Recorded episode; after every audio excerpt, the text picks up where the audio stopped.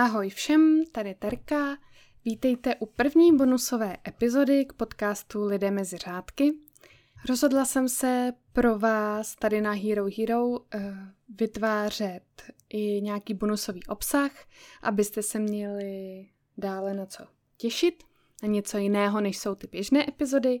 A nebude se tady jednat uh, o obsah stejný jako na Spotify nebo na jiných kanálech, kde vlastně máte vždycky epizodu o nějakém autorovi, ale budou to epizody zaměřené vždycky na nějaké dané téma. Takže například jako ta dnešní bude o spisovatelích, kteří byli zavražděni.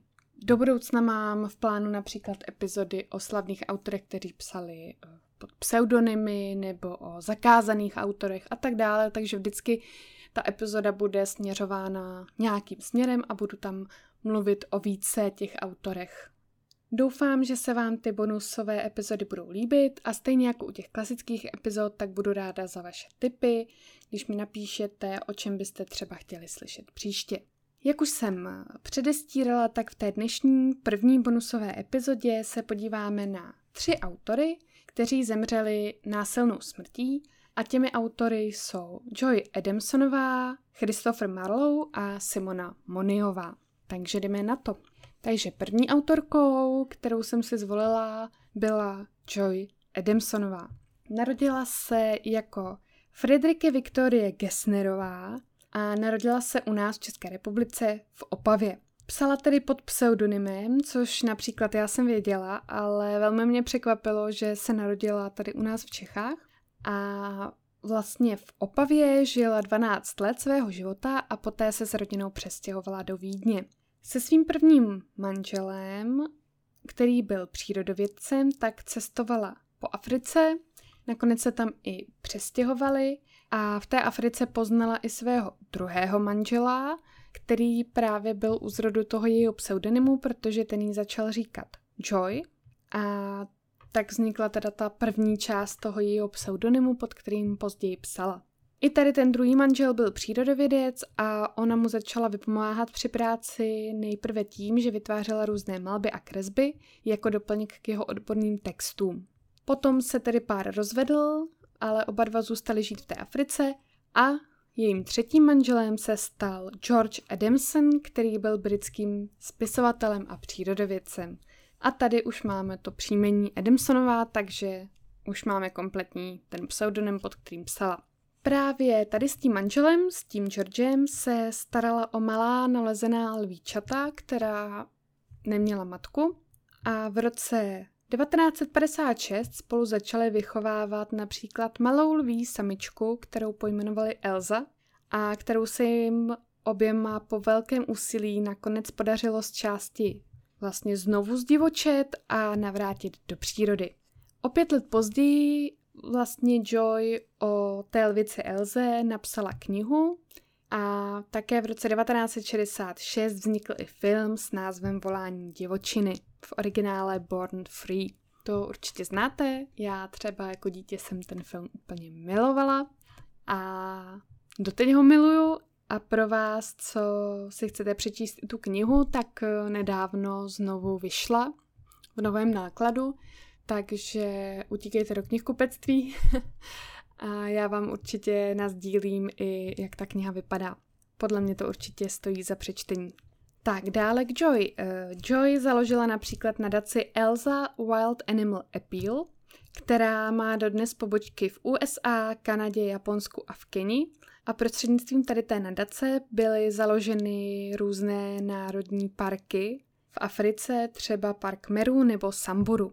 Joy si celý život více než s lidmi vlastně rozuměla s těmi zvířaty, o které se starala a podle těch lidí, kteří ji znali nebo s ní pracovali, tak nebyla nikdy moc komunikativní, co se týče lidí, a občas uměla být i velmi taková přezíravá nebo arrogantní, ale nebylo to určitě z její strany nic osobního proti těm lidem, jenom zkrátka to byl takový její jakoby naturel, takhle prostě ona se chovala normálně. A tyto její vlastnosti charakterové bývají často zmiňovány v souvislosti s tou její násilnou smrtí. Její život totiž v jejich šedesáti devíti letech ukončil jeden její bývalý zaměstnanec, který sloužil vlastně v jejím domě a jmenoval se Paul Vakavaro Ekai a ona vlastně toho Paula vyhodila, propustila ho z toho zaměstnání, protože ho obvinila z krádeže. Nikde jsem tady našla, co měl údajně ukrást, jestli peníze nebo nějaké cennosti, ale to celkem asi nehraje roli. A pár dní poté, co ho vlastně Joy propustila, tak si na ní ten Paul počkal, protože věděl, že se téměř každý den Joy prochází po rezervaci Shaba a počkal si na ní ve křoví a ubodal ji k smrti. Za tuto vraždu byl poslaný na doživotí a původně by měl dostat i trest smrti, ale protože v době spáchání té vraždy byl nezletilý, tak od toho tedy ty africké úřady upustily a dali mu druhý nejvyšší trest, takže doživotí. Zajímavé u tady toho případu je, že ten Paul celou dobu tvrdil, že ji zastřelil, i když bylo zcela zjevné i po pitvě a podle určitých svědků, kteří potom našli třeba to její tělo, že byla prostě brutálně ubodána, že měla v sobě nevím kolik prostě bodných ran.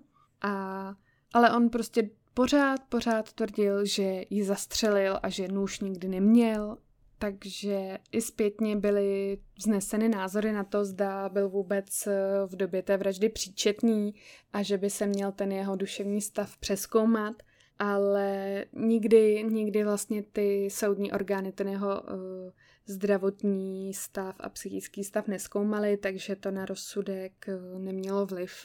Nikdo se teda už uh, asi nedozví, jak to bylo, já jsem toho víc bohužel k tomu nenašla, snažila jsem se najít i nějaké informace přímo o tom Paulovi, ale uh, zkrátka se mi to nepodařilo, protože když si vezmeme, v jakém roce to stalo a ještě v Africe někde na savaně, tak hod k tomu tolik informací není.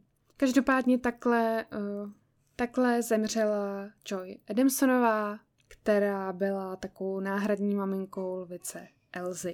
Tak a to je z této epizody všechno pro vás, kdo posloucháte na klasických platformách, jako je Spotify, YouTube a tak dále. A pro ty z vás, které by zajímala celá epizoda, tak si ji můžete poslechnout na portálu herohero tečka co lomeno lidé mezi řádky, kde tato bonusová epizoda bude v celém znění a budu vám tam postupně nahrávat i další zajímavé bonusové epizody a zkrátka ten obsah navíc.